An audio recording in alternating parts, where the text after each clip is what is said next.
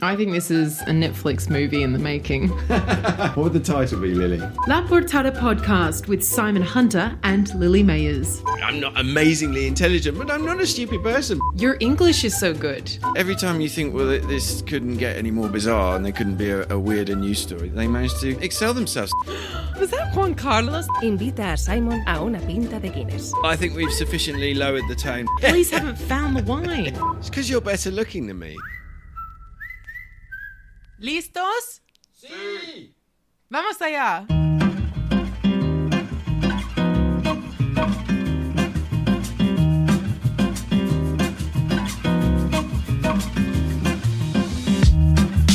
Buenos días, buenas tardes, y buenas noches. Whenever and wherever you are listening from, you are most welcome to La Portada, which is coming to you live from various parts of Spain for this episode three of season three. My name is Simon Hunter. I'm a British journalist based in Madrid, and I'm accompanied, albeit remotely, by my co host Lily Mayers, an Australian journalist also living in the Spanish capital. And we are here talking to you direct into your ears because we love Spain and we want to bring you the best stories, news, and interviews from this fantastic country. We wade through all the Spanish news so that you don't have to, which is really quite a service. So, Lily, you're in a cupboard. Where are you? what are you doing this week? What's going on? Um, hi everyone. I'm I'm in a cupboard in uh, the beautiful town of Jávea in Alicante on Spain's southeast coast. I'm at a summit of journalists who are, I don't think they're in their cupboards right now, um, but we're all here to look at work for the Sonda Association. Um, so it's, it's a journalism focused job, but I just happened to be in such a beautiful location and we couldn't let the distance affect things this week, could we, Simon? No, absolutely not. Is it raining there? No, I don't think it is. Oh, well, lucky you, because I it's nice, actually. pouring down here in Madrid.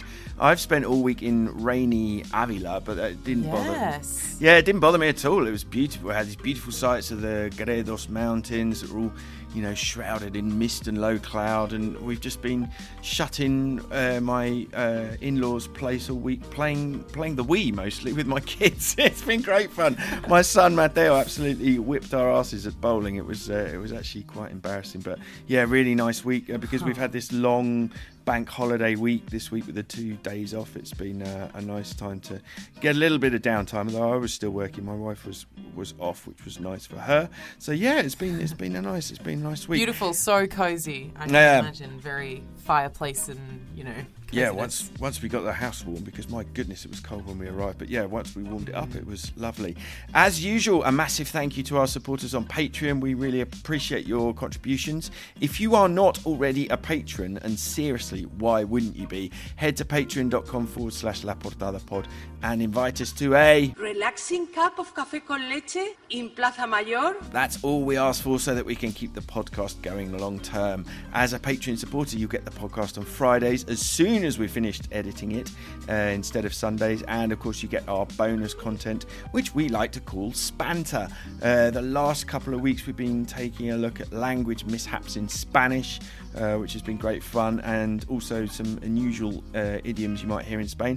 And this week, hopefully, because it's proving incredibly difficult to pin this man down, but we'll be talking to our man in Marbella, journalist, radio presenter, and all round raconteur, Giles Brown. But before you rush off to give us your money for coffee and to listen to those bonus episodes, this week we shall be discussing an interesting poll ahead of next year's general election in Spain, the strange case of a convicted reality TV star, and a newspaper interview, and we'll be doing our usual roundup of the week's other big stories.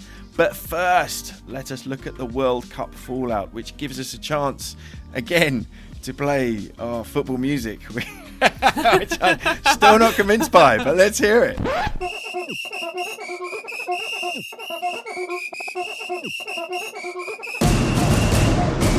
All right, Lily, tell us what happened at Spain's last 16 match against Morocco and what was the fallout? Well, it was a story that dominated and devastated this week. Spain is officially out of the FIFA World Cup after losing to Morocco in a penalty shootout after extra time on Tuesday. This is the second straight World Cup Spain has left in a penalty shootout. Heartbreakingly, Spain's coach Luis Enrique told reporters the day earlier that all players had been asked to take at least a thousand penalty shots as homework in case it came to that. Well, yesterday he was dismissed as coach. Obviously, his uh, request of the team didn't work. It was also the first time Morocco has made it into the final eight of the World Cup, and it immediately sent fans in the stadium and around the world absolutely crazy, and in some cases a little destructive. in Spain, police were on high alert in case the exuberant celebrations turned riotous. There were a couple of incidents in Bilbao and Madrid and in Granada. Simon, Morocco's win immediately turned political. What's been your take on the World Cup aftermath? Yeah, well, I mean, first of all, let's look at the sporting side. As you know, I'm a great expert in uh, football and all things uh, sporting, um, so I shall uh, give my two cents worth, which I've been studying frantically this morning. But yeah, uh, as you said, this is the end of uh, Luis Enrique's time as Spain manager. Uh, Luis de la Fuente is taking over. It's a shame in a way that we're losing a streamer. I like the way that Luis Enrique he, he basically opened up a Twitch account just before the World Cup so he could kind of connect directly with fans, talk directly to the fans. But yeah, I mean, in terms of the football, it was all very disappointing. Apart from you know that that mm. uh, that early victory that they had, that seven 0 victory that they had in the, in their first game uh, against Costa Rica, it was all very disappointing. A far cry from the glory days of you know 10, 15 years ago, uh, which I was telling you about Lily in a, in a previous um, episode. Uh, so Enrique, he he took Barcelona to a Champions League um, victory in 2015. He took charge of um, Spain in 2018, um, just after they'd exited uh, that year's World Cup. I mean, he he took them to the semi-finals. He took the team to the semi-finals of the Euros um, last year. But uh, there's now these questions about their style of play. I mean, this this tiki-taka um, ball possession style, this this uh, these passing the, the, passing game that Spain do. It, it, seems to have kind of run its course. I mean, it was what helped them win those uh, two European Championships and and the World Cup. Um, you know, a decade ago. Um, but mm. uh, now people are starting to sort of question, you know, if it's time for a bit of an overhaul of Spanish soccer. Um, or if they just need to adjust their style um, to to you know the, whether it's the, you know the, the, teams know how to beat them now. The teams know. I mean, Morocco is just yeah. playing lots of um, defence. Um, like the sports the Sports Daily said, lot, a lot of possession but not enough shots. Uh, and the newspaper Sport uh, its uh, summary was Spain clearly dominates but can't get the goal to advance. And what on earth happened with the penalties? Uh, I've just got no idea. But they just looked so lackluster as they as they went to take those those penalties. But I mean, the, really the worst thing about the fallout from the World Cup is that we lose Mariano Rajoy's columns for uh, El Debate. Um, I'm really really sad about that. We, as we discovered last week, the former prime minister has not actually been writing these columns, but he's been um, reading them out as voice notes. Um, Twitter user Elena H. She this week highlighted phrases from Mariano Rajoy's last uh, World Cup column, just in case she has to break up with anyone. And these are the phrases that she uh, highlighted. If we could uh, cue the sad music, please. I'm not going to blame anyone for anything because that doesn't fall to me. For my part, I just want to say that it's a shame. We knew that things were missing, but that's just the way things are. In another part of our history, things went better for us. And then she said that this last part is good if you are in a uh, non monogamous relationship and you are breaking up. It's been a pleasure being with all of you, and I send a hug for whoever wants it. Thank you. And uh, one uh, and, uh, and an actor, I don't know who this guy is, but an actor actually he actually did the voiceover of uh, Rajoy's phrases. So let's let's hear a bit of that as well. Se acabó el mundial para España. Hemos quedado eliminados y será Marruecos quien juegue los cuartos de final contra el vencedor del Portugal Suiza. Yo no voy a reprochar nada a nadie porque no es mi papel. And uh, elsewhere, there Brilliant. was sort of lots of um, kind of uh, pretty unfortunate fallout from the um, mm. um, from what was going on because the Quite a lot opponent, of racism, exactly because the opponent was uh, Morocco. Um, now you can always rely on the Popular Party Senator Rafael Hernando to say something outrageous, and uh, he kind of tried to sort of blame the Prime Minister Pedro Sanchez for um, Spain losing to Morocco. His his tweet, which everyone thought must have come from a, a, joke account, was after Pedro Sanchez's Sahara. He was referring to the ongoing territorial dispute over Western Sahara and the way that Spain has recently sort of uh, changed its position on that issue. Uh, he said, after Pedro Sanchez's Sahara, a new gift for Morocco. As his Sanchidad would say, today things are better in Morocco. I mean, it's just absolutely bizarre, as if the Prime Minister oh, was somehow to blame, blame for the defeat or if it had anything to do with the, the contested Western Sahara territory. It's very strange. Um, someone replied to that on Twitter that uh, Rafael Hernando just needs one more brandy before he blames Irene Montero in reference to the beleaguered, the beleaguered uh, equality minister. But yeah, it was it was weird because there was some press reports that the Spanish authorities were really ramping up for disturbances after the game, and as you mentioned, Lily, that was partly to do because there was there were disturbances in Belgium and the Netherlands. I mean, in Belgium, it all kicked off in Brussels. It all kicked off because uh, um, you know after Morocco had actually beaten um, Belgium, which was kind of weird, yeah. and there was sort of a lot of unrest on the streets. So it was almost as if there were sort of sectors of the press that were almost like willing this to happen. You know, it was this kind of sort of yeah. racist attitude about how you know Moroccans were going to go absolutely crazy if they won or if they lost. Um, and there was some terrible racism uh, on show. Twitter uh, was full of the phrase "putos moros," which is like effing Moors, basically.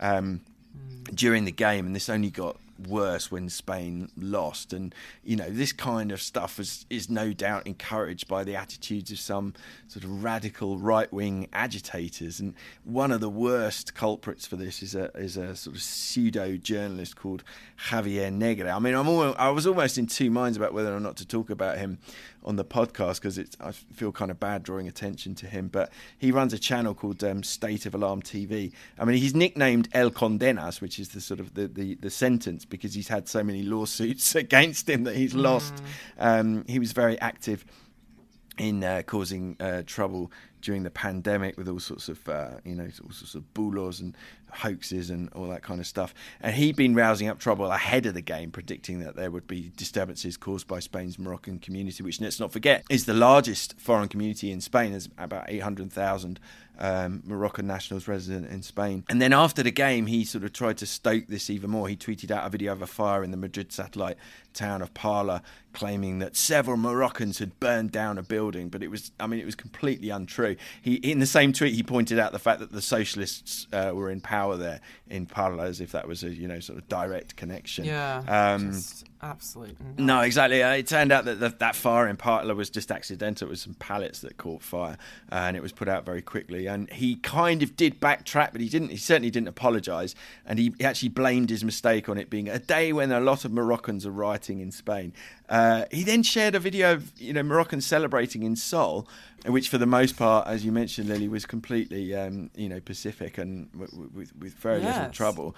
Um, and he said that it looked like a zoo, which was just so unbelievably racist and if offensive. If Spain had won, the country would be trashed this week, and it would be fine. And we've all seen it's what just... England fans do when, or British fans do oh when they come to Madrid. Gosh. I mean, it's you know that that really does look like a zoo, and it's not uh, it's not pleasant at all. And then in Murcia, there are all sorts of fun and games as well. The oh, Conservative oh, Popular Party started demanding explanations from the Socialist mayor after this photo emerged of a public building that was lit up ostensibly with the colours of the Moroccan flag on the day of the Spain Morocco game. And Vox, the far right Vox got in on the act there too, but uh, it turned out that they were Christmas lights. And not only were oh. they Christmas lights, they were Christmas lights that the local water company puts up every year and it just happened to also take place when the Popular Party were in power in the city of Murcia. But uh, it's just, I mean, it was bizarre. But the worst thing about that story for me is the fact that the um, PP didn't actually delete the tweets once it became clear, uh, and neither did you know someone from Vox, Cristina Seguí. Uh, she's one of the founders of Vox, and she you know she was tweeting about this basically what was a hoax, but then didn't delete it. And that happened when that happened when I worked at, uh, at the other place. There's there's someone shared this, someone quite innocently actually, trans put our front page through a automatic translation thing on on Google. And so Pablo Casado, the then head of the PP, became Pablo married. Uh, so he had this headline oh. that said, you know, Pablo married says in Congress, blah blah blah, and it went viral, and everyone just, include, you know, any anyone that hated El País, including you know right wing politicians, just totally piled in on us, saying, you know, oh, look at this, these guys, you know, idiots, they don't know what they're doing, and you know, look at this translation, oh. blah blah blah. Oh, which obviously it was completely fake. So we you know went out there and pointed out that it was fake. But even after everyone knew it was fake, some of these politicians failed to delete their tweets, uh, which is mm. just so um, irresponsible. Um, journalist Matthew Bennett, who was our friend down in, in Murcia, the British journalist Matthew Bennett, he uh, reported that there was a story um, circulating about a man in Cartagena, uh, also in Murcia, who had been murdered by Moroccans because he was wearing a Spanish flag. Again, a complete fabrication. Uh, he called up the uh, Matthew called up the national police, who confirmed that it was you know completely false, and then there had been no notable incidents after the game. Um, so yeah, pretty disappointing that all of this was going on. But this has been an increasing issue in Spain over recent years, especially mm. you know when this kind of anti-immigrant sentiment is being pretty constantly stoked by not just parties um, such as Vox, but also agitators um, such as Javier Negre.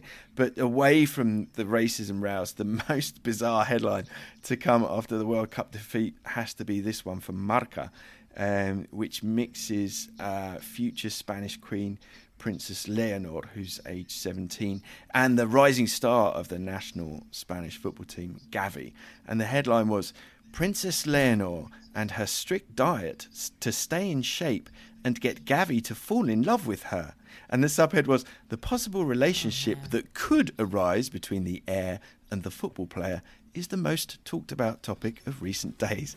it's just utterly bizarre. Oh. It's like talk about you know first of all giving this poor girl a complex about how you know she needs to stay thin to attract uh, to potentially yeah. attract a footballer when there's absolutely no indication that there's anything going on between the two of them. It was just utterly utterly bizarre headline. But hey, I'm sure it got them some clicks.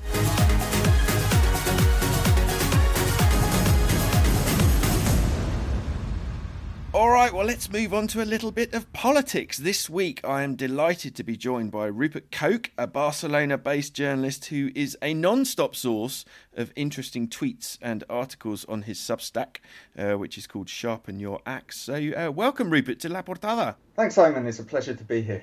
Now, this week you were bigged up by another British journalist who I mentioned earlier, another British journalist who is very big on Twitter, Matthew Bennett, in one of his email bulletins this week. Did you see this, Rupert? Uh, was it the one where he was talking about, uh, he was talking to a minister? yes, yeah. He told the story about meeting a senior government minister who asked his assistant, who's that other English guy, the one who asks a lot of questions? And the answer is you, Rupert. so, though, Mr. Question Man, tell us a, a little bit uh, about what it is that you do. First of all, what I uh, I'm uh, I'm the Spanish bureau chief with Merger Market. Merger Market is uh, a financial publication. It's all behind a paywall, and we publish what we call actionable intelligence, which is uh, news stories that mean that people in finance and business can go away and take the information information and do something with it. And Merger Market, the Merger Market Group, changed its name to Acuris. In 2019, it was sold to a software company called Ion, and we're one of the few unicorns in uh, in journalism, which is a great success story. I've been running the Spanish bureau for them since 2005, and always kept a kind of low. Um, low, fairly low profile on Twitter until about 2017. Based in based in Barcelona, the nationalists uh, started going off in a very strange direction, and I felt that as a journalist, I had a duty to fact check some of their narratives, and uh, it got completely crazy. so you like to get into it with the Catalan nationalists, is what you're saying? Well, I just think as a journalist, fact checking is the basic skill, you know. And if someone says Spain is a fascist state, okay, let's see if Spain really is a fascist state or not. Let's maybe look at some of the democracy indexes and uh, and you know define fascism. And when you do that, you you see that Spain quite obviously isn't a fascist state, and that that then gets you into trouble with a lot of the uh, the nationalists who who are utterly convinced that that, they, that it is. All right. Well, I wanted to get your take about this polling that appeared in El País this week. This was a poll that was done for them by their pollster, uh, 40DB, and I thought it was particularly interesting. Obviously, we're coming up to another year with the general election. It's been. Do you remember when all those general elections were coming along like buses? It's uh, it seems a, a lifetime ago, but unbelievably, we're looking at another general election next year. We've also got uh, uh, regional and local elections earlier in the year, and I thought this this polling was particularly interesting because it took a kind of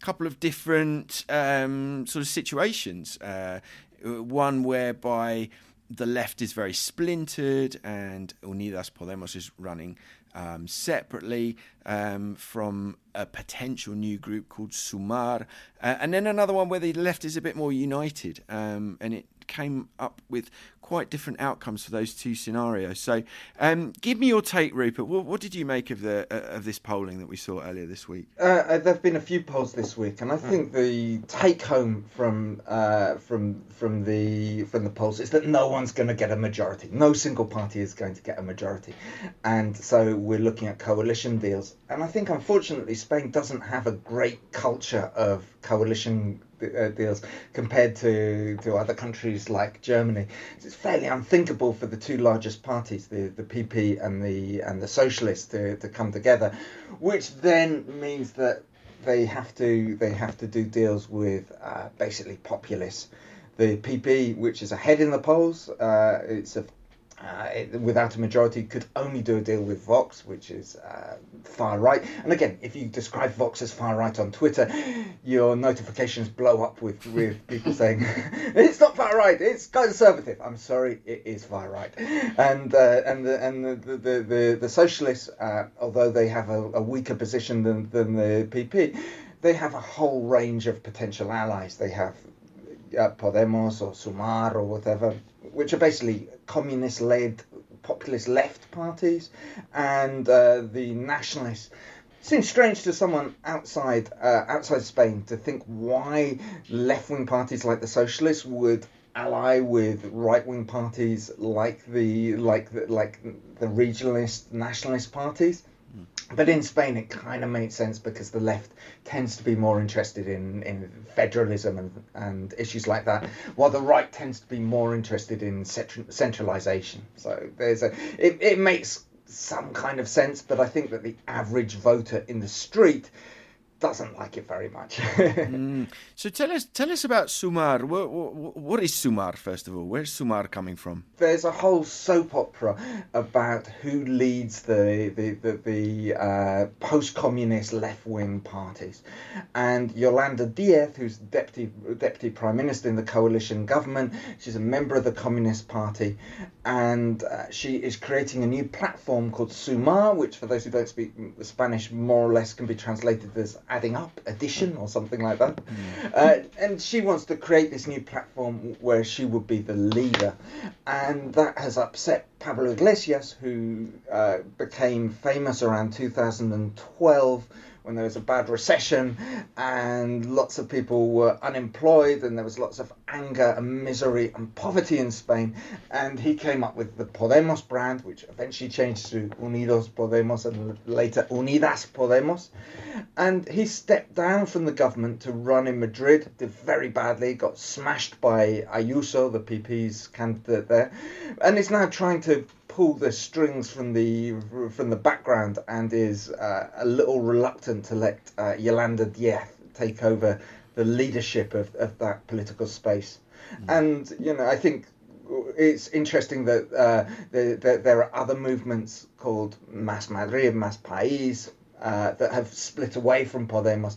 And when you look at it, a lot of the a lot of the clashes are basically uh, questions of ego. Who's the leader? So in this projections, in these projections, in this polling um, from El País, we're pretty much seeing Unidas Podemos lose uh, more than a quarter of its, or about two thirds of its seats. It would go from 35 seats that it's currently got in the in the Congress to around seven seats. So, what can we attribute that to? What's been happening to Unidas Podemos for it to lose um, such support in the polls? That's a great question, and I think there are two main factors. Uh, the first factor is that Pedro Sanchez is inching into their space and has been adopting some of their narratives and letting them draft legislation. And the second issue, I think Podemos haven't had any experience of government before entering the coalition, and Sanchez has given them enough rope. He's let them write some legislation, and it's turned out that they are not particularly skilled legislators. Mm. The issue with the yes means yes con- consent law uh, that was drafted in a way that the judges, uh, that lots of judges let sex offenders out of prison early, caused huge amounts of anger, especially amongst feminists, and Podemos tried to blame it on the judges themselves rather than admitting that hey you know we, we, we, this is the one of the first pieces of legislation we've ever written we messed up we'll do better in future and they, I think they got the tone completely wrong there for the, for, for the people to the left of the Socialist Party they start to think well it might be better to vote for Pedro for Pedro Sanchez himself rather than than Podemos and you know, so give him give him a few more seats to, to, to, to get things done and he'll be doing the same kind of thing but doing it hopefully a little more efficiently efficiently. And it's also it's very interesting to see that not only is Unidas Podemos losing support, but the other upstart party that kind of came along and shook up Spain's two-party system. It used to just be the PSOE, the Socialist Party, and the PP, the Popular Party. But the support for Ciudadanos, citizens, has completely disappeared over recent years. So what on earth is happening with them? Uh, it's really interesting. And one thing that I think lots of people don't remember is what happened in 2018 in the run up to the no confidence vote. The, the PP were in government and they were focusing on improving the economy and uh, lots of the jobs were lots of jobs were being created most of them with very short-term contracts unfortunately but things were kind of going in the in the right direction. They didn't have a majority so Ciudadanos were, were voting for them. And uh, there was a, a, corruption scandal that blew up. It was corruption on a truly epic scale, and the PP's treasurer was sentenced to prison along with a whole bunch of politicians, and it was it was very shocking stuff. And Ciudadanos said that it could no longer support the PP.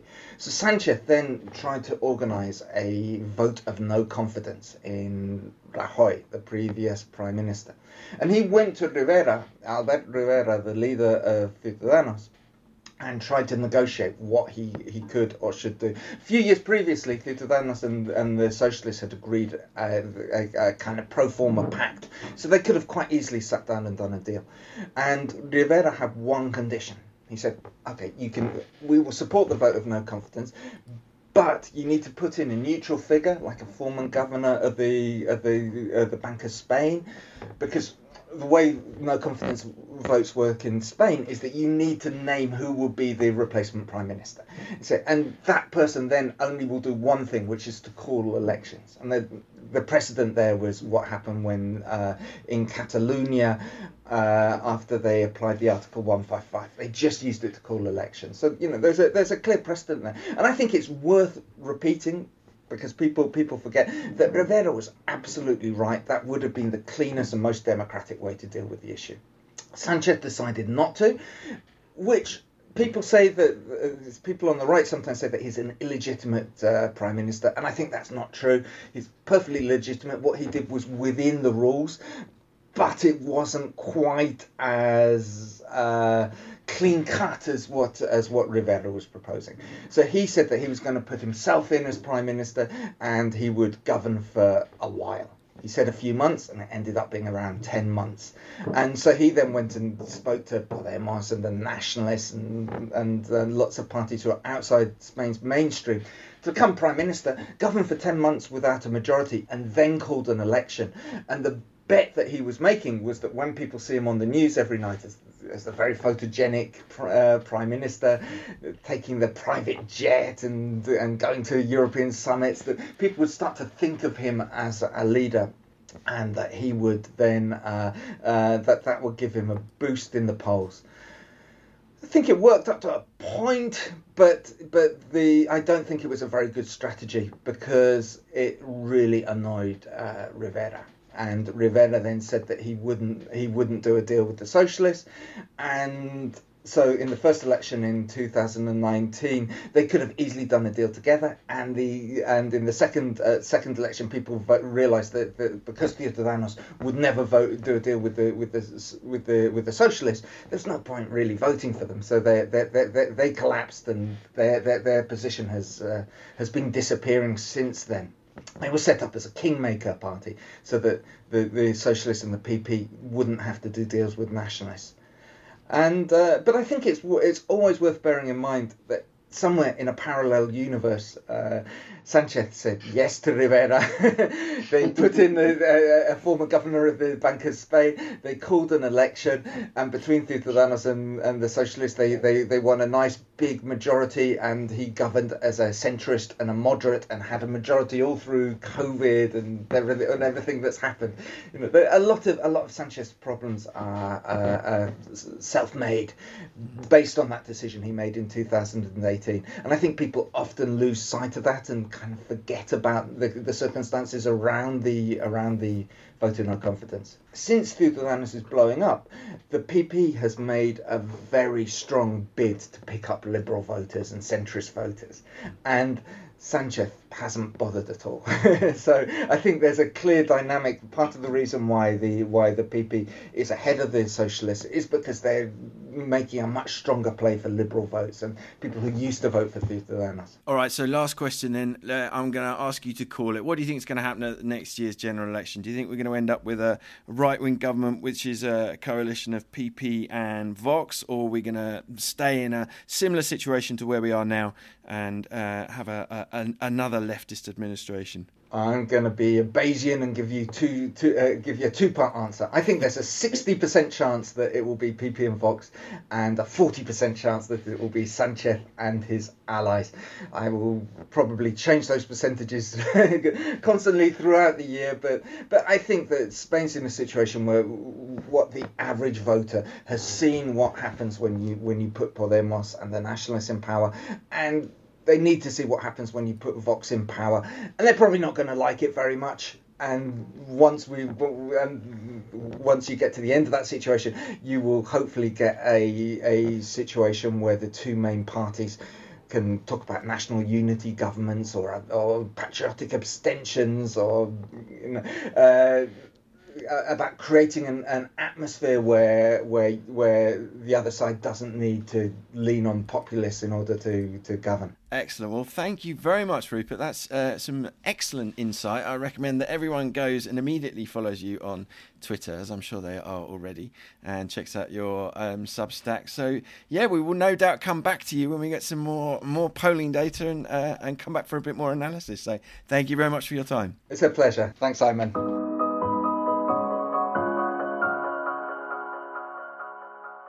All right, well, for Media Watch this week, my attention was caught by the case of El Yoyas. If you haven't heard of him, and let's face it, why would you? He is best known for appearing on the Spanish version of Big Brother, otherwise known as Gran Hermano. El Yoyas, uh, whose real name is Carlos Navarro, is actually on the run from the justice system as he was supposed to have gone into jail last week after having been sentenced to five years and six months in prison for abusing his former partner, Fayna Bethencourt, and their two children. In fact, El Yoyas, his actual nickname, comes from the threats he would make against his fellow contestants while he was in the, the Big Brother house. Uh, a Yoya being like the equivalent of, you know, I'll give you a, a clip round the ear. Now, bizarrely, Spanish daily El Mundo decided that it would be a good idea to meet with El Yoyas in a secret location, in this case in a forest, and grant him an interview in which he called for people to listen to him before he went into prison so that he could uh, defend his innocence. He claimed that he had been accused without any proof and that the domestic violence law in Spain is unjust and unconstitutional. Now, probably somewhat unsurprisingly, this has sparked something of a debate as to whether El Mundo was right to give him a voice. Um, I mean, there's nothing illegal in what the newspaper did by interviewing him, and it has a right to protect its sources. It's a legal right. It doesn't have to call the police on him, even though he is um, on the run from the justice system. Um, but of course, he is a convicted uh, domestic abuser. So, in response, on Wednesday, his former partner Bethencourt um, published audio files of Navarro uh, admitting having grabbed her by the neck on more than one occasion, as well as uh, insulting and threatening her relatives. Um, so yeah, pretty nasty stuff. And these audio, these these these recordings were played during the trial against uh, Navarro, um, and so yeah, for anyone who's heard them, there's not much doubt about how aggressively he treated his ex-partner. Um, Bethencourt wrote on social media, "The truth was lost in a forest several days ago. Between the branches, you could hear the wind, the birds, and a pile of lies." Um, my friend and former colleague Luz Sanchez Mellado, who's a fantastic columnist and television personality. Um, she waded into the debate on Twitter. She said that she would interview the devil if it was newsworthy, but in the case of El Yoyas, no. I don't think so. He is laughing in the face of the state, just like he is with his wife and his children. He's playing uh, the victim. And in the online daily Público, a column by Ana Bernal Triviño broke down just why she thought El Mundo shouldn't have interviewed him, given the wealth of evidence that was uh, used against him in court during his domestic abuse trial. So mm, I guess, yeah, probably bad call on the part of El Mundo to go ahead with the interview in the first place. I'm not sure if it um, really had the uh, newsworthiness that uh, Luz was talking about. But hey, let's hope El Yoyas keeps up his media appearances just long enough for the police to catch up with him.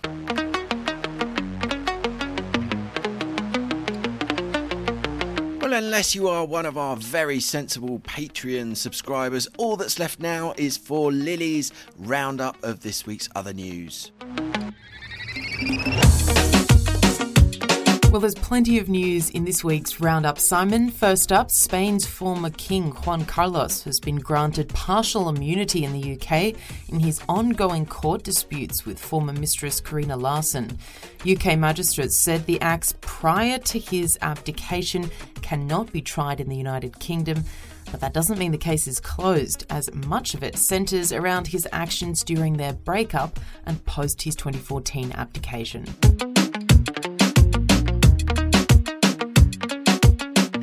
Train collision in Barcelona has injured more than 150 people. The two Barcelona bound passenger trains collided early Wednesday morning, injuring 155, though none seriously. 39 passengers were later taken to medical centres for further treatment.